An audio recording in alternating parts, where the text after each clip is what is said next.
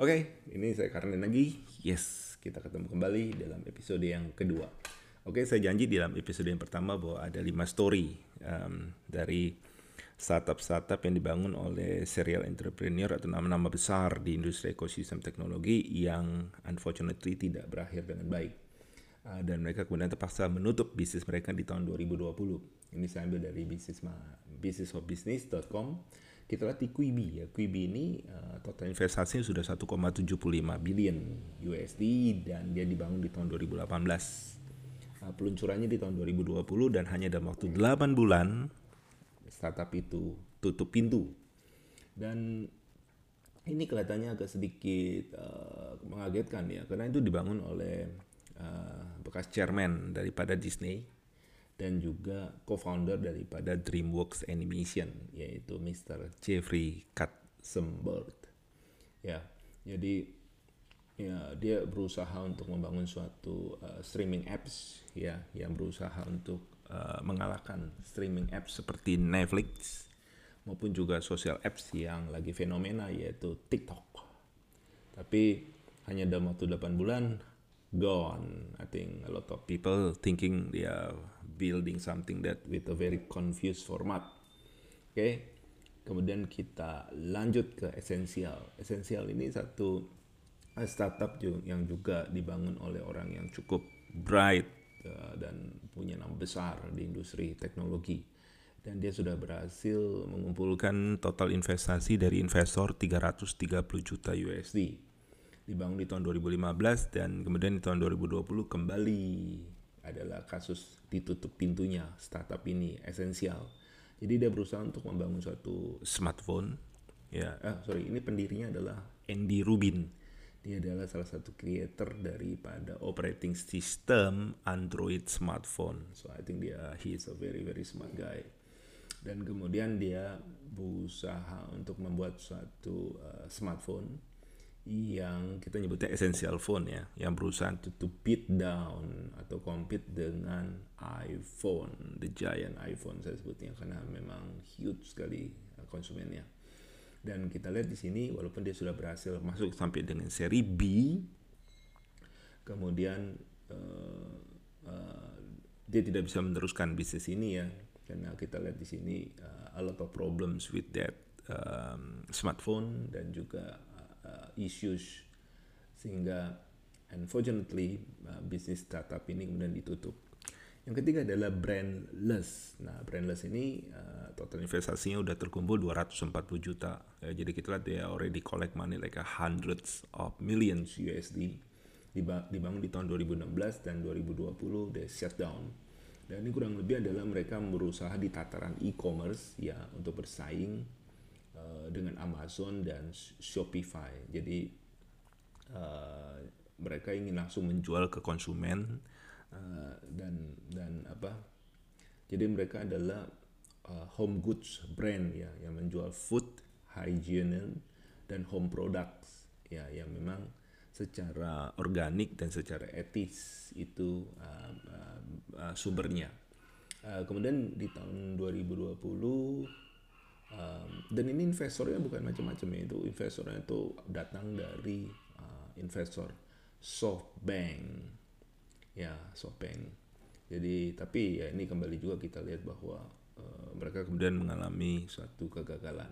Kemudian yang keempat adalah Atrium LTS ini adalah digital law firm. Ya jadi konsepnya saya pikir simple. Dan itu dibangun oleh uh, salah satu co-founder Twitch ya. Twitch itu adalah um, uh, interaktif ya live streaming uh, platform di mana untuk e-sport atau gamers ya musik atau film itu dan itu udah diakuisisi oleh Amazon di tahun saya ingat saya 2014 ya itu dengan cash deal seluruhnya yaitu Justin Kan. Ya, jadi ini adalah untuk uh, apa? Untuk lawyers ya. Jadi kalau kita lihat di sini dia bisa mengautomate ya legal process ya. Uh, tapi unfortunately dia juga kemudian shut the company down. Oke, okay? yang kelima adalah quote Quant, Quantopian. Ini menarik juga investasi 48,8 juta USD, baru puluhan uh, juta USD ya.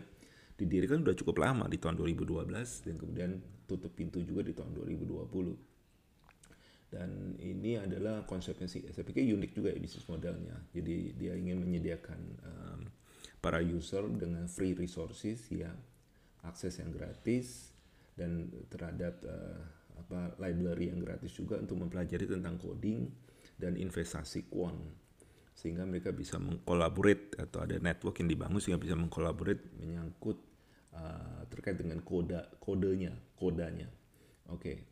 Uh, sehingga ini diharapkan bisa membangun suatu komunitas online yang uh, kita nyebutnya amatur ya amatur coding coder maupun juga investor ya tapi unfortunately open source uh, hedge fund ini juga um, uh, dan tidak terlalu uh, sukses dan akhirnya not going anywhere dan they dis mengalami disorientasi dan and then they gone oke okay? kalau kita kembali ke sini ini menarik sekali ya artinya dengan semua cerita itu. Dan saya ada cerita satu Segway ya. Mungkin sih anda pernah dengar namanya personal transporter ya. Jadi ini orang yang single transporter menggunakan satu apa uh, vehicle yang bisa keliling-keliling. Yang uh, pendirinya itu Dean Kamen ya seorang yang sangat pemegang banyak paten di US di US uh, dan banyak sekali orang berusaha untuk invest ya kalau pada saat itu ya. Ada saya ingat Jeff Bezos ingin invest Steve Jobs juga ingin invest everybody waktu itu ingin, ingin sekali invest di Segway karena melihat bahwa ini sangat promising ventures ya.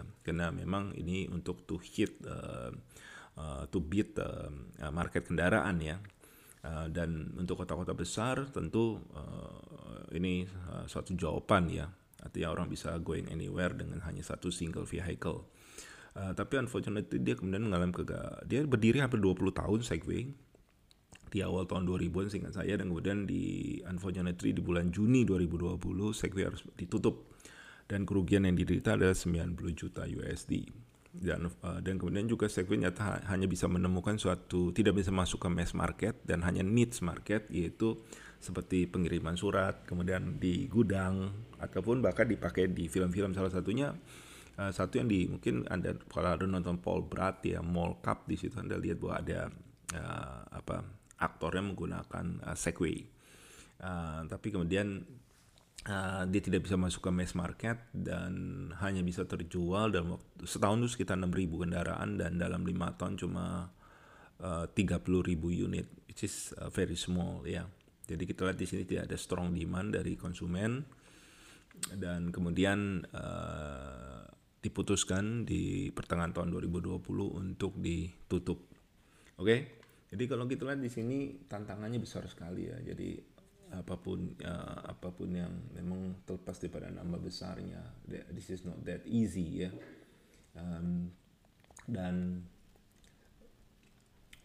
uh, satu lagi kalau kita perhatikan mungkin yang harus uh, kita define dulu adalah apa itu kegagalan ya. Jadi kalau kita dengan contoh-contoh yang sudah gagal ini, kenapa bisa gagal dan sebelum mengapanya kita jawab dulu apa definisi gagal tersebut? Ya di sini kalau ingin saya singkatkan adalah gagal ya pada praktisnya suatu bisnis is a business ya. Artinya ini adalah menyangkut uh, making money. Uh, terlepas pun visi idealisme daripada foundernya. Artinya is that is that business doesn't make money? Ya sebetulnya there's a big question. Uh, karena ini bukan filantropi. Dan karena anda get resources dari terutama dari investor yang memang funding your business mau nggak mau anda harus mengembalikan uh, uang mereka. Dan tentu dalam uh, season yang pertama saya sudah cerita bahwa uh, ukuran daripada investor adalah multiple. Jadi berapa banyak berapa kali daripada investasi awal yang anda kembalikan dananya. Jadi kalau misalnya ada invest 100 dan anda kembalikan 200 berarti multiplenya dua kali. Dan ini berarti kalau kita terapkan ke dalam Uh, kegagalan ini artinya pihak uh, entrepreneur itu gagal mengembalikan uang investor lebih ya. Tentunya kalau kita lihat di sini ada time value of money ya. Karena the, uh, patient money saya nyebutnya uang yang sabar ini kan memang bertahan beberapa tahun. Dan kalau Anda tidak memberikan lebih daripada investasi awal bahkan kalau misalnya Anda hanya mengembalikan 75% daripada dana tersebut ini terhitung sebagai suatu kegagalan. Jadi kalau suatu startup tidak bisa mengembalikan dana lebih terlepas apa pun uh, bentuk daripada exitnya ya. Bahkan kalaupun di IPO kan dan kemudian di, uh, nilai IPO-nya ataupun dijual kemudian nilai penjualannya tidak tidak tidak mampu mengembalikan uh, lebih daripada nilai investasi investor tentunya ini dianggap suatu kegagalan dan um, ya itu definisi daripada kegagalan ya Oke, okay, ini adalah uh, episode yang kedua. Nanti dalam episode yang ketiga kita akan bicara siapa sebetulnya entrepreneur ini dan kenapa mereka kemudian bisa masuk ke dalam jebakan atau dalam satu tantangan yang berat sehingga kita lihat bahwa startup ini kemudian tidak bisa lanjut. Oke, sampai ketemu di episode ketiga. Ciao.